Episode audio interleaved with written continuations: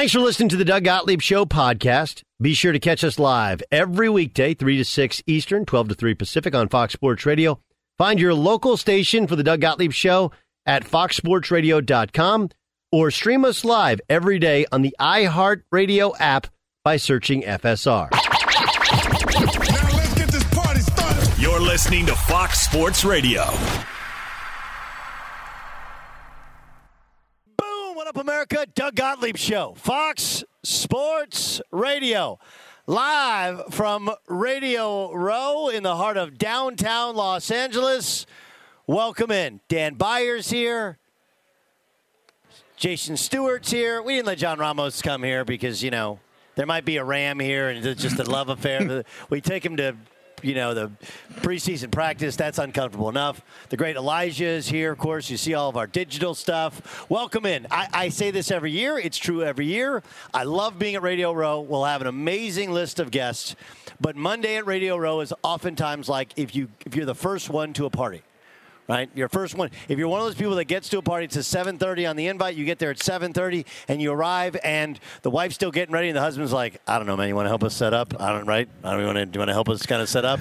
And you feel like, wait, and you're checking your phone, like, "Did I get the invite time? Where is everybody?" You start to think about bailing early, only to eventually people start trickling in. That is Monday at Radio Row. We experience it every single year. We are here for the duration. Um, a lot to get to. Okay, we do have some basketball with the NBA trade deadline upcoming on Thursday.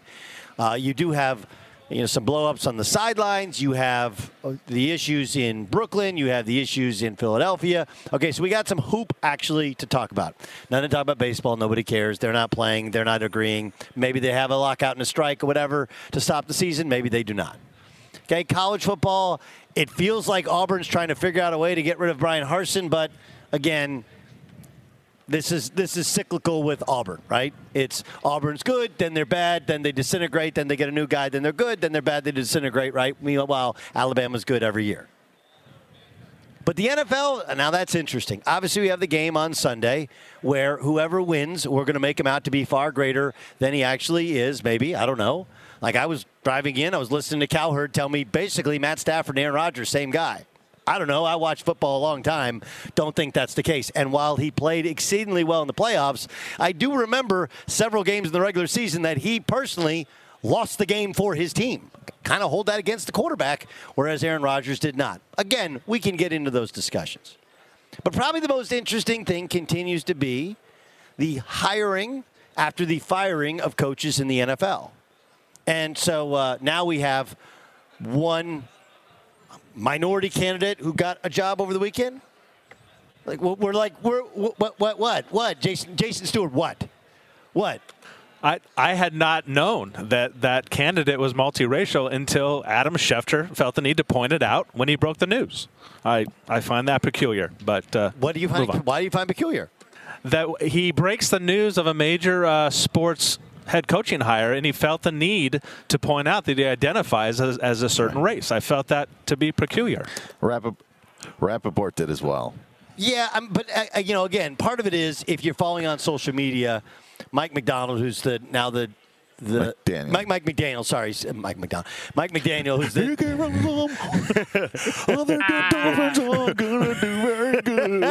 uh, Mike McDaniel, who's on his on a plane to become be announced as the Dolphins' new head coach. He doesn't look like a minority candidate, right? I mean, that's uh, like we're like we're, we can sit here and beat around the bush and say all kinds of different ways of the same thing. So most anybody who is try, paying attention to the NFL, and Brian Flores is suing the NFL and saying they're racist in their hiring. He's like, see, You're like, no, no, no, no, hold on. He's actually, I don't, it doesn't, shouldn't actually matter, but it does matter. I mean, it's like, it's like we said. It honestly, I know what people think. I, I understand that when Roger Goodell comes out just days after the NFL put out a statement saying the lawsuit has from Brian Flores has no merit, and then he basically says, "Hey, fellas, we got to do better." You're like, "Wait, those are contradictory memos." I don't think they are because I think what Roger Goodell is saying is what most people think, which is like, look, the hiring practices they are what they are, and you're allowed to hire whoever you want to hire, but anyone can look at it and go that that doesn't look great. It just doesn't, you know. the, the, the problem with the argument is you'll get people who will say, well, the Giants. Well, didn't the Giants have Jerry Reese as their GM for a long time? Like, wasn't he a, like, over a decade, like their, their GM? So y- you're only racist now in your hiring practices, but not then. That, that one is really confusing. And then, of course, Lovie Smith looks like he's going to get the job in Houston, where maybe they wanted to hire Josh McCown as their head coach. I told you Brian Flores was toxic. No chance you get a job when you're suing the NFL, and I believe that's the case. I believe he'll be kind of locked out of the NFL, if you will, which is what happens. All of this stuff is what happens in business. Right, what happens in and by the way, the other thing that happens in businesses, businesses copy one another, and they try and top one another. That's why Mike McDaniel, not Mike Mike McDonald. Oh, here goes. Shine a light on me. um, that's why he has the job because he's one of the young, smart, brainiac dudes who's really well respected, who's been with Kyle Shanahan going back to the Atlanta days, the Washington days, and has respect throughout the league. But look at the two coaches who are coaching on Sunday. They're, again, all kind of apples of similar trees. And I don't believe it has anything to do with race.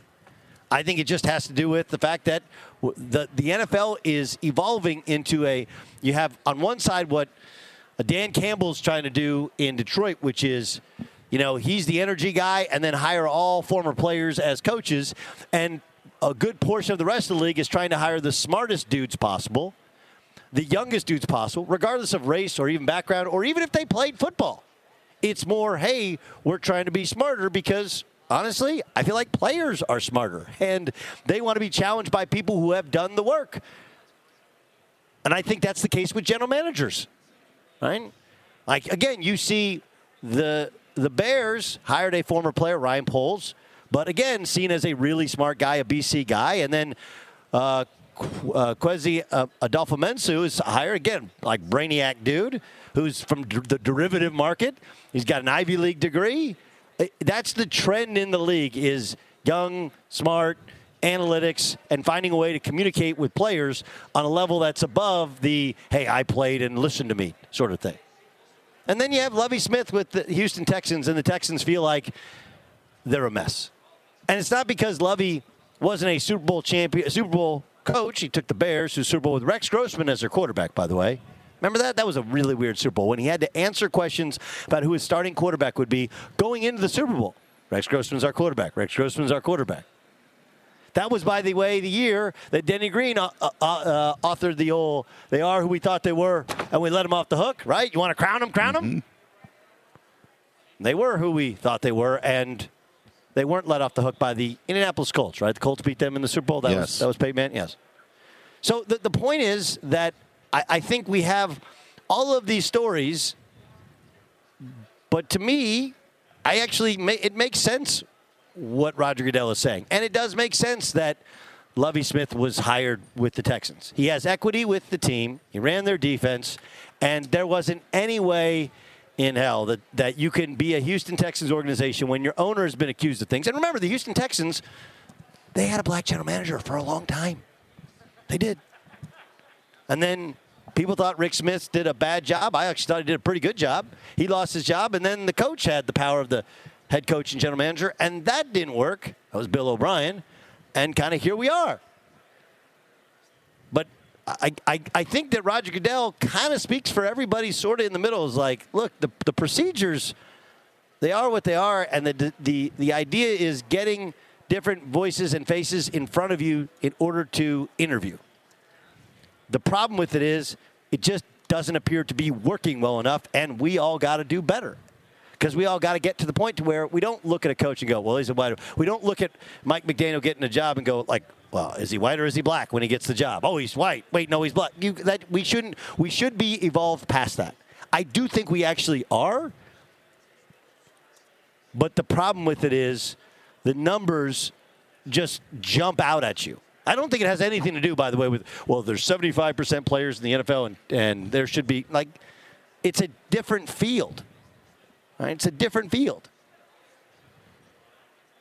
B- radio is the perfect example of it. Television is the perfect example of it. In that, yes, for analyst roles, oftentimes you have to have played, and I do think that. As a coach, it helps when you have played. Do you have to play in the NFL to be a coach in the NFL? The answer, I believe, is no. Does it help? Of course it does. But you also have to remember that most of these coaches they played some sort of football, and even the Sean McVay or the uh, Brandon Staley playing small college football, and then they get done and they immediately go to work as a coach. I believe that playing like Josh McCown did for 18 years, I think that actually qualifies you as a coach. But many people do not. They think you had to have coached in order to coach. Now we got a lot to get to this week. I, I, I, I would like to champion, pat myself in the back. I thought Brian Flores, when he was initially fired, I think he would have gotten the Texans job. I believe it. He, those are New England Patriot guys. They need a strong voice as a head coach. It helps him that he's won games. He brings credibility, and he has a relationship with the front office. Those are all expatriates. I don't mean expatriates where there's Americans living overseas. I mean, they used to be with the Patriots organization, and that's how it works in all businesses, especially the NFL, where if you work with somebody, there's a comfort with somebody, and he has respect of guys in the locker room. I think he would have gotten the job. I think he cost himself the job with the lawsuit and with the follow up interviews. And many of the ac- accusations in the lawsuit that didn't actually have anything to do with racism. Had he simply talked about the the hiring practices and kept them along the racial uh, racial discussion, I think he still would have had a shot and maybe gotten it had he pointed out the all the issues in Miami. Whatever your perspective is, whether they really paid him to dump games or not, or how he was the narrative within that building. Had he simply, you know, filed a wrongful termination lawsuit, I think he would have been hired in Houston. But when you factor in that he's suing the entire league in a class action lawsuit, calling out all the hiring practices of the league, and then he's airing dirty laundry saying John Elway was hungover, and they tell me to dump games, and then he goes on the media blitz. He doesn't get a job that he probably should have gotten, and I think he would have been really good at. And, and to the other people in the media who have picked up my quotes from last week, where I said he should have been, what was the word that we used? That he should have, um, um, there was a word that I used last week uh, where he, he should have been, I, I'm, I'm, I'm kind of blanking, Jay Stu, on the word, in terms of how he should have reacted to when, when he was let go. What was the word I used? You don't remember? I'm googling it. I'm googling our own word? I- I show's don't remember, comments. Doug. But you're right. Elijah, do you remember you posted the thing? What did I say? You definitely stirred it up. Yes. I remember that. You got a, a Yes. huge. Uh, you, you got some, contrite. some big Contrite. reaction. He should have shown contrition. Okay? So let me explain how it actually works to guys like this is to there's a guy named Roland Martin, is that his name, right? Didn't he used to work at CNN? Now I think he does his own shop, right? He's he's a he's a political commentator. Let me explain what I mean in terms of contrition. Uh, I come from a world, a, a, a family of coaches, okay? And when coaches get fired, most of them are have contrition. They start kind of go through the things they could have done better. Now, in sports, a lot of times they sit there and go like, if this guy didn't get hurt, if that ref didn't screw me, if this kid would have showed up on campus or not flunked out, or if this game would have gone one different way. What I mean in terms of contrition is he may not have deserved to be fired there may have been he may have been right with all the things he pointed out about Chris Grier. He's probably right that they shouldn't have drafted Tua Tagovailoa. Right? Like if he said, "Hey, you know, at the end of the day, if if privately he said, you know, had we just drafted Justin Herbert, I'd still be employed." You know? But when I say contrition, all you have to say is like, "Look, some of these I probably could have handled what I said better." I could have handled this situation differently. I could have handled how I spoke to the owner differently. I could have handled how I worked with people. Because if you don't do that, again, you're you're going into that realm of repeating the same mistake over and over again, which is the definition of insanity, right? So when I say contrite, I'm not saying contrition for not getting jobs. I'm talking about what almost every coach I've ever seen they go through when they get fired, they're everybody's best friend. And they're the night, and they get back to being normal human beings because they're not head coach, and people don't address them as coach and try and you know there's not a, people circling around doing everything they can because their words matter. When you're a coach, you're a powerful empire emperor of your little fiefdom. That's how it works. And a lot of times, guys' egos get a little bit out of control. And a Brian Flores what everyone that I know in sports is saying is, man, he was hard to work for. You know, a position coach would get there at 5:30 in the morning and he's waiting for him in his office to just line him out on all the things that his position coaching was was going wrong. You know, going through three completely new staffs in three new years, especially in the offensive side of the ball. If you come out and go like, look, I probably could have my first hire, I could have handled it differently. I could have let those guys do their thing. I could have been a little easier to work for. I could have listened more and talked less. Like all the different kind of cliche sayings, which you actually do have to do. It's your first head coaching job. You're going to make mistakes. You're going to rub people the wrong way, either for being too uh, bold or being too viewed as too meek. So when I say contrition, it's more for any mistake you've made. Because if you give, it's just like in humor. If you're slightly self deprecating, your hardcore humor goes over way better. If you give us a little bit of something, hey, I could have done this differently. Hey, I could have done that differently. Instead, Brian Flores is still in the I did nothing wrong. They're all idiots. And the reason I'm out of a job is the color of my skin. Right? When the problem with that is the guys who you wanted out, the guys who the owner sided with, are also black the GM, the assistant GM, the director player personnel, right? So it doesn't, the narrative and what you're creating, one doesn't fit with what's seen as a reality. But more than anything, when I say contrition, it's more, hey, I made some mistakes. I could have done things better. Next time, I'm going to be even better. Just like Belichick. Privately, do, does, will Bill Belichick say in Cleveland he did anything wrong? Probably not. But publicly, you got to give us something. Even if it's fake contrition, a little bit of contrition goes a long way. And I believe he would be a head coach today, but he's not. Speaking of not contrite, Russell Westbrook, not contrite. Um, Russell Westbrook did not play DNPCD in an overtime game, a win by the Lakers against the Knicks two nights ago. What does it mean for Russell Westbrook now and into the future? We'll get to that upcoming next. But first, BetRivers Sportsbook wants to invite you to discover the complete sports betting experience. The foundation of that experience is a massive number of betting options on nearly every regulated sporting event around the world. Now, you add on top of that live streaming of sports every day. There's almost always a live match to watch on BetRivers Sportsbook right in your phone. BetRivers features top tier customer service, and they're ready to answer your questions anytime, day or night. Plus, with unique rush pay system, BetRivers Sportsbook can authorize most withdrawal requests instantly, and customer satisfaction is always the number one priority. BetRivers will match your first deposit up to $250. Unlike some other sports books, BetRivers only requires a one-time pay-through to turn bonuses into cash. Now, you got to experience the difference for yourself. Go to betrivers.com. That's BetRivers, B-E-T-R-I-V-E-R-S dot com. You must be 21, present in Colorado, Illinois, Indiana, Pennsylvania, West Virginia, Virginia, New York to play. Gambling problem? Call 1 800 GAMBLER. Remember, that's Bet Rivers Sportsbook at betrivers.com. Be sure to catch the live edition of the Doug Gottlieb Show weekdays at 3 p.m. Eastern, noon Pacific on Fox Sports Radio and the iHeartRadio app. Doug Gottlieb Show, Fox Sports Radio. Solomon Wilcots in a moment, the former Bengal. We'll talk about the Bengals. Um, it's interesting. We all try and find ways in which we compare players of different eras. Anyone else feel like Russell Westbrook is working the way of Allen Iverson? And by Allen Iverson, um, I, I do mean how it ended with Allen Iverson. I don't know any MVP to come off the bench. Remember that? Right? And then, of course, Allen Iverson late in his career went to the Memphis Grizzlies, and people were like, he'll be good with the Grizzlies. Like, yeah, that, that, di- that didn't work. Because you do get to a point to where you're like, how do you play him? You know? And the Lakers waved the white flag after he was one of 10 from the floor. They're playing the Knicks. They put him back in with five and a half to go, even though they were playing better without him. The Knicks finished the game on a 16 to 10 run, forcing overtime, and they decide we're not playing him in overtime. Here's his teammate, Anthony Davis. One thing you can't do is put too much pressure on yourself.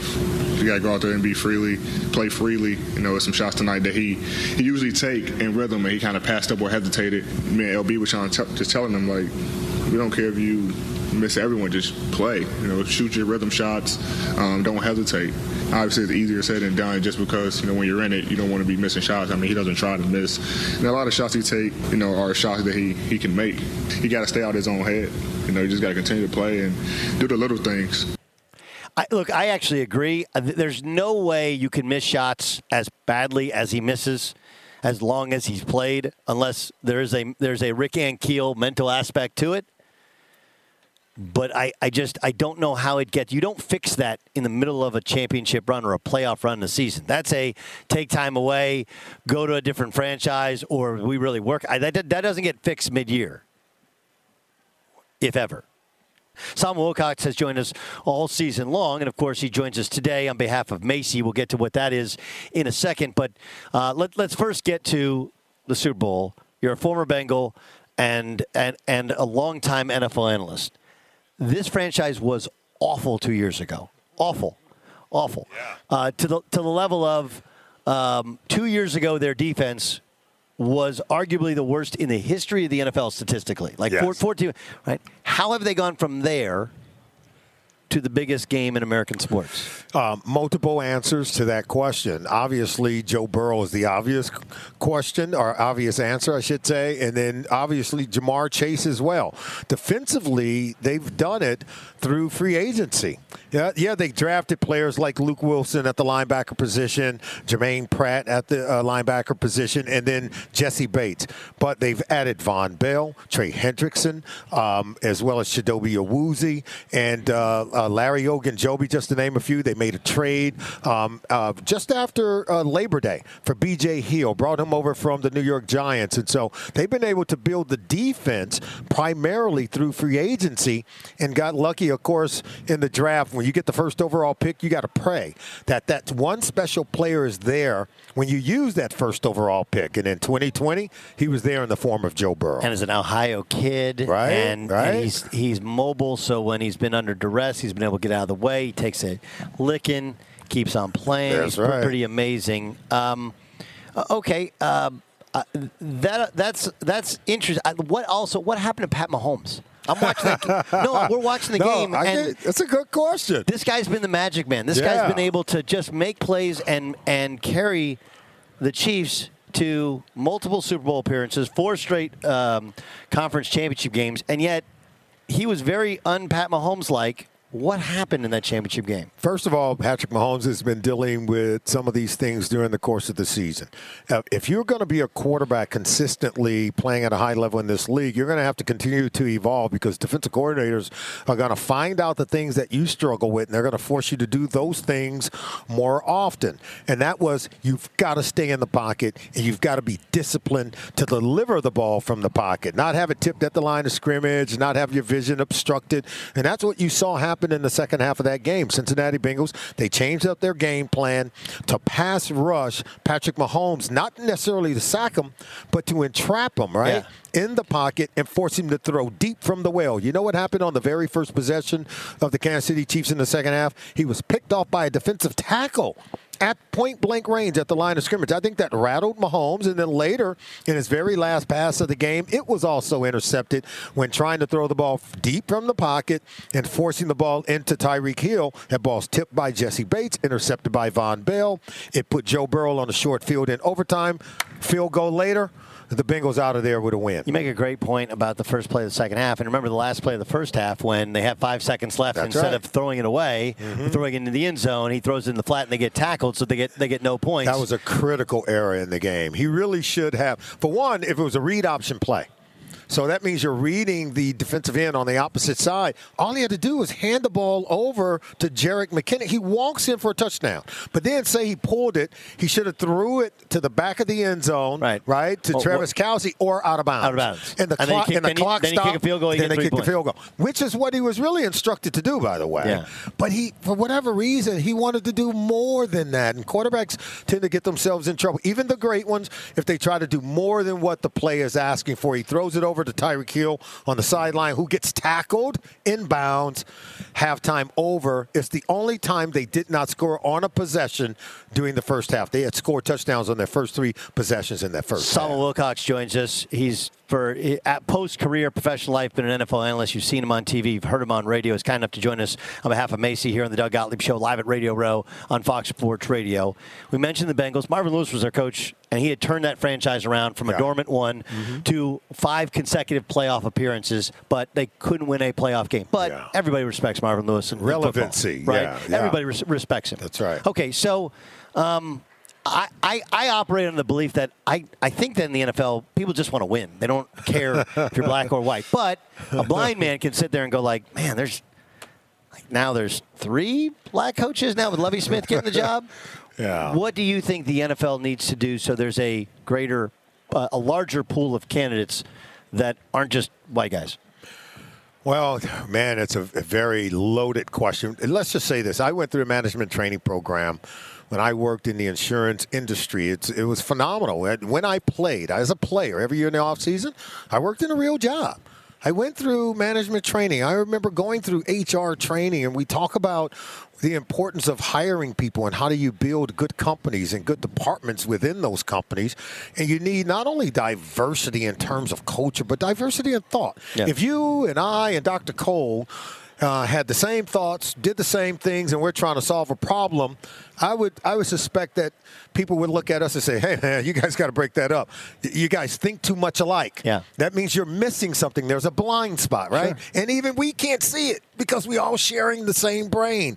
We all know that there's an importance and diversity of thought, right, in terms of how we solve problems and how we even built this country. It was people coming from different places doing things differently and they bring different talents to the table that allowed our country to accelerate faster than any country that had preceded it in the whole of human history. But yet, when we're running a football team, we still want guys that look like us, think like us, talk like us. It makes no sense. I don't know if I. I I'm gonna. I'm gonna push back. I'm gonna push back. I'm, I'm gonna push back on it from the, from this perspective. okay, Okay. No, no, but Yeah. but you have, you know, you look at what Dan Campbell. That is Yeah. that is a that is a different candidate than Mike McDaniel who just got the job, right? You or But he- or, uh, or you go ahead. Okay, go ahead. No, I was just going to say, he might be different in terms of how you see it. Take ownership. Looks like us, talks like us. It's this, it's a, it's the same prism. It's it's tribal in nature. For instance, what we have right now, even with uh, agents, okay, agents are telling owners, "Not got to have my guy." So you've got an agent who represents the general manager. He represents also the head coach. Sure. He also represents the coordinator. Um, so is the agent doing what's best for the agent? All of his clients, okay, have the general manager job with that team, the head coaching job with that team, the coordinating job with the team.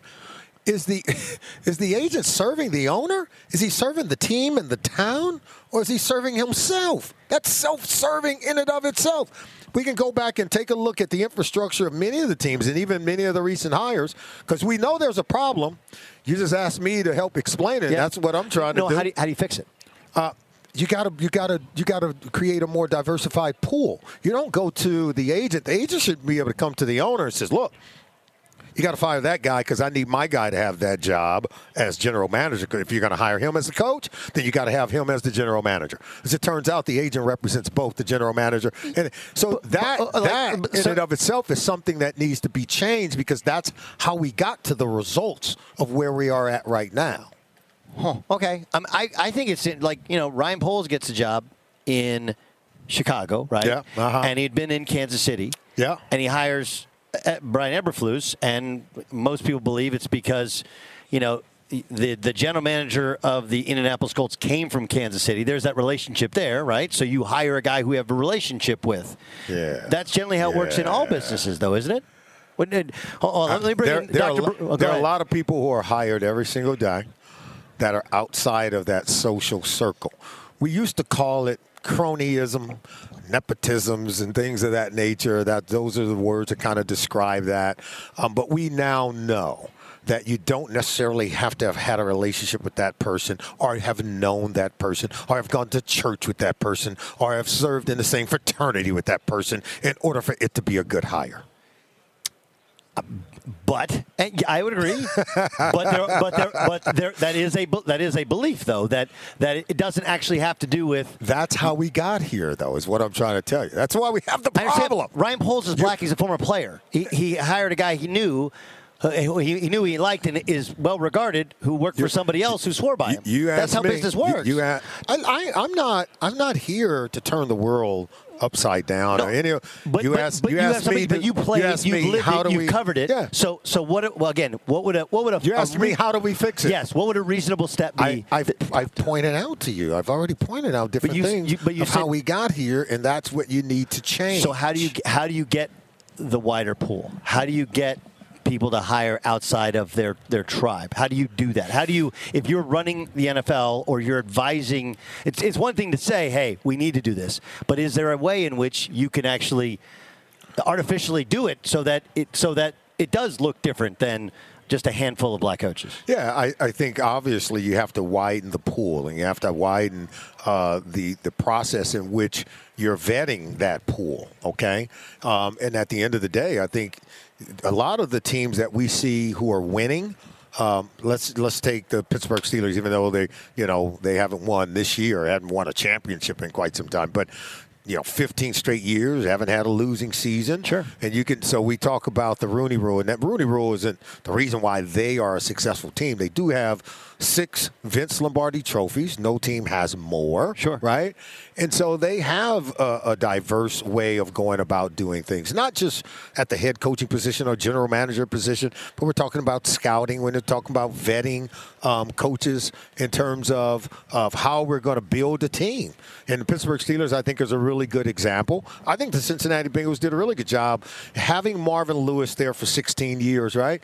People don't realize how much Marvin Lewis helped change that culture. team from the infrastructure. Completely. Just like, listen, um, Duke Tobin actually helped select players, okay? And, and Duke Tobin's not a minority, but Duke Tobin, he is an example of the Bengals going outside of their structure that they had operated in for a very long time before Marvin Lewis, right? Because Mike Brown still has the title as general manager, but it's actually Duke that functions in that role Sure. in terms of player evaluation, right, and uh, player acquisition. And so I'm just saying that that's that's an example of a team going outside of its structure, right, and vetting and then hiring a right person who came in to help change that team fundamentally. Like I just told you how the entire defense, most of it, it comes from free agency. Which is which is a very anti-Bengal way Which of is, doing that's things. exactly right. Anti-Bengals So Bengals sign their own guys. They don't sign. and yes. that's new thinking. That's a new way of doing point. things that have netted wonderful results. Um, you are here with Dr. Brian Cole, who's an orthopedic surgeon, on behalf of MACI. Okay, so so help me out, Dr. Cole. So this is MACI, it's a procedure that helps you generate regenerate your own cartilage That is- with that- your own cells. That's right, Doug. That's correct. You know, I wanted. Can I just take ten seconds and comment No, on what you guys just talked about? So I'm sitting here quietly shaking my head, looking at you with your socks. head. I am from Chicago, so I'm also right. one of the That's team right. one of the team docs for for the Sox. Oh, yeah. And Yeah. and uh, no Lovie, and I wish him great great success outside of Chicago. We we didn't do so great then when he was with us.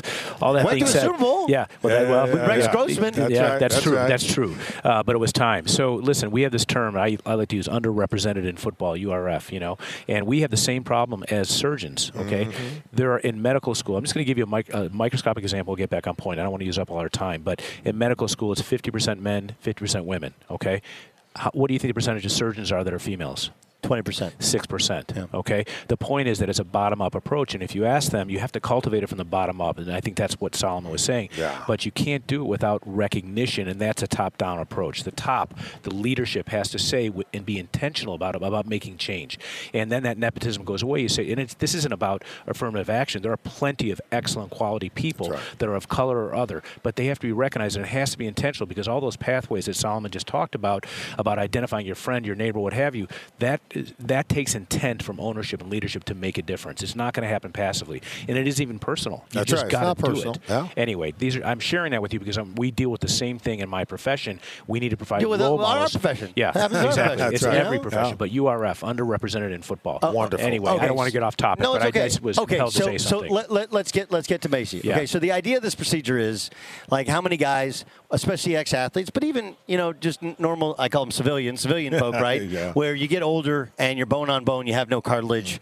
In your knees, right? Right. So this procedure helps you generate new cartilage with That's your right. own cells. So, so Doug, probably 12 million office visits a year come to us as with knee problems, and about half of those actually have cartilage problems. Cartilage is the white glistening stuff at the end of your bones. You see it if you're eating a piece of chicken. It's what causes that smooth surface, right? Arthritis is loss of cartilage when that stuff withers away. Sure. Now, MACI is a procedure that is designed to treat cartilage loss, not typically for bone-on-bone arthritis. It's before it gets there. So you might argue that it could be preventative, but it's treating a group of people much like you who are otherwise active. They're in your age group who have pain, swelling, can't do activities, but would never be a candidate, for example, for a knee replacement, right? So we didn't have this when I trained in my residency in the 1990s. There was no solution other than putting a camera and cleaning it out, much like we did with the NFL players, right? Or maybe we'd poke a couple holes in the bone, a procedure called microfracture, microfracture, right. which Yeah. worked maybe as a coin toss half the time, and if it did work, it would that would be career ending at some point within three to five years. Okay, this is a procedure. It's not for just for NFL players. This is for the active individual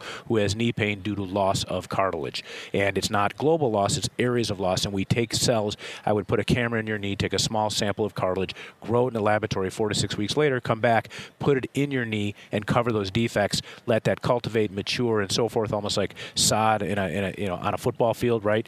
And then six to nine months later, 75 to 85 percent of people are back, generally speaking, doing all the activities they were doing before they had cool. symptoms due to lost cartilage. Using your own cells. That's Yeah. the real key. Oh, yeah. Don't have to find a match. They're using your own cells, growing the tissue, and then reinserting it. It adheres to the bone, the existing tissue. Like you said, when you're laying sod, um, you have a full grass, but you have that little pothole, Yeah. and you lay the sod a down little there, spot where and it adheres if you to have the female dog, the female dog That's pees, you know, it burns your grass. if you have, if you have the girl dog, they burn the grass, Yeah, right? You're talking about replacing that little grass, grass area. Yeah. How painful? Not because not well every surgery can be painful but it's it's outpatient procedures. The first one is done through two one centimeter incisions. The second procedure to implant the cartilage to have it grow is through a small incision. These patients are generally off medications within a couple of days. They're taking motrin or ibuprofen. They're up on crutches for a couple of weeks. By six weeks they're on a bike. By three months they're doing yoga playing golf. By six months they can be running. By nine months hopefully with a good outcome as i said 75 to 85 percent of the time they can get back to sports. The procedure is called MACI. It's M A C I. M A C I. Okay. If, how can I find out more about Yeah, it? thank you. So, uh, best place to go, especially because you know, look, you have a national show, www.maci.com. You can find physicians experienced in managing all orthopedic conditions, but specifically those related to cartilage injuries of the knee. Awesome stuff. Doc, thanks so much for Thanks, joining us. Also, thanks for hopping on this conversation. It was great. We didn't solve the world's problem, but we talked about We it. We solved a lot of problems today, Doug. I can tell you right now. He's Tom Wilcots, former Bengal, of course, uh, watching the, the Super Bowl and analyzing for us here on the Doug Gottlieb Show. Men, thank you so much. Check out the latest lines in the world of sports, BetRivers Sportsbook. BetRivers is the trusted name in online sports betting. You got to be 21, present in Colorado, Indiana, Illinois, or Pennsylvania to play. Gambling problem, call 1-800-GAMBLER. How big a deal is it that a Pro Bowl turned into a two-hand touch bowl? Find out next. Be sure to catch the live edition of the Doug Gottlieb Show weekdays at 3 p.m. Eastern, noon Pacific. Hey, what's up, everybody? It's me, three time Pro Bowler LaVar Arrington, and I couldn't be more excited to announce a new podcast called Up on Game. What is Up on Game, you ask? Along with my fellow Pro Bowler, TJ Houshmandzadeh, and Super Bowl champion, yep, that's right, Plaxico Burress. You can only name a show with that type of talent on it. Up on Game. We're going to be sharing our real life experiences loaded with teachable moments. Listen to Up on Game with me, LaVar Arrington, TJ Houshmandzadeh, and Plaxico Burress on the iHeartRadio app, Apple Podcasts, or wherever you get your podcast from. Doug Gottlieb Show, Fox Sports Radio. Every day we like to play for you a portion of a previous show on FSR. We call it And now, What Does the Fox Say? Brought to you by Hustler Turf, the brand lawn care professionals have trusted for years when it comes to premium zero turn lawnmowers to run their business. And for us weekend Joes, Hustler Turf has a full lineup of residential mowers. Visit hustlerturf.com to find a dealer near you. Hustlerturf.com. Uh, earlier today, Dan Patrick said this about the Pro Bowl. There was a moment where you go, wait a minute. The officials have to know that all you have to do is put two hands on somebody, and then they're blowing the whistle. Now, they started out playing football, and then it sort of uh, devolved or morphed into two hand touch there. I don't know what happened after the game, but I would like to have had an interview asking somebody like Maxx Crosby, hey, Max, when did it turn into two hand touch? Because I don't know if this was both sides saying, hey, let's just play two hand touch. Or if it was the officials had to be in on this because if not, then you're just putting your hands on them. They're not going to blow the whistle. And then they did blow the whistle on Mac Jones, and I thought, you know, this is this is a real two-hand touch with fully padded players. But if I'm one of those players, hey, I'll play in the Pro Bowl. Are you guaranteeing my contract? Because there is no reason to be out there if you know you could jeopardize. Maxx Crosby, I think, is a free agent next year, but I, I can't put him out there going, come on, guys, you played 18 games or 18 weeks, playoff games, get out there. Yeah, I mean, I, I don't understand the Pro Bowl thing. Um, this this marks the 40th anniversary of me never watching the Pro Bowl, and I continue to not watch that. I actually will look away. You know, I will look away from the Pro Bowl if I see it on a TV. But people do watch. I don't know any of them, but people do watch. And there are people that bet on the Pro Bowl. Those people, I guess, are upset over the two hand touch today. To the rest of us, okay. If you tell me it was two hand touch, I'll believe you. If you tell me they tackled everybody, went 100%, I believe you as well. I don't watch, I don't care, and I think most sports fans feel the same. Doug Gottlieb, Doug Gottlieb show rolls on. Um, what will the Tennessee Titans do at quarterback? We discuss next on the Doug Gottlieb show.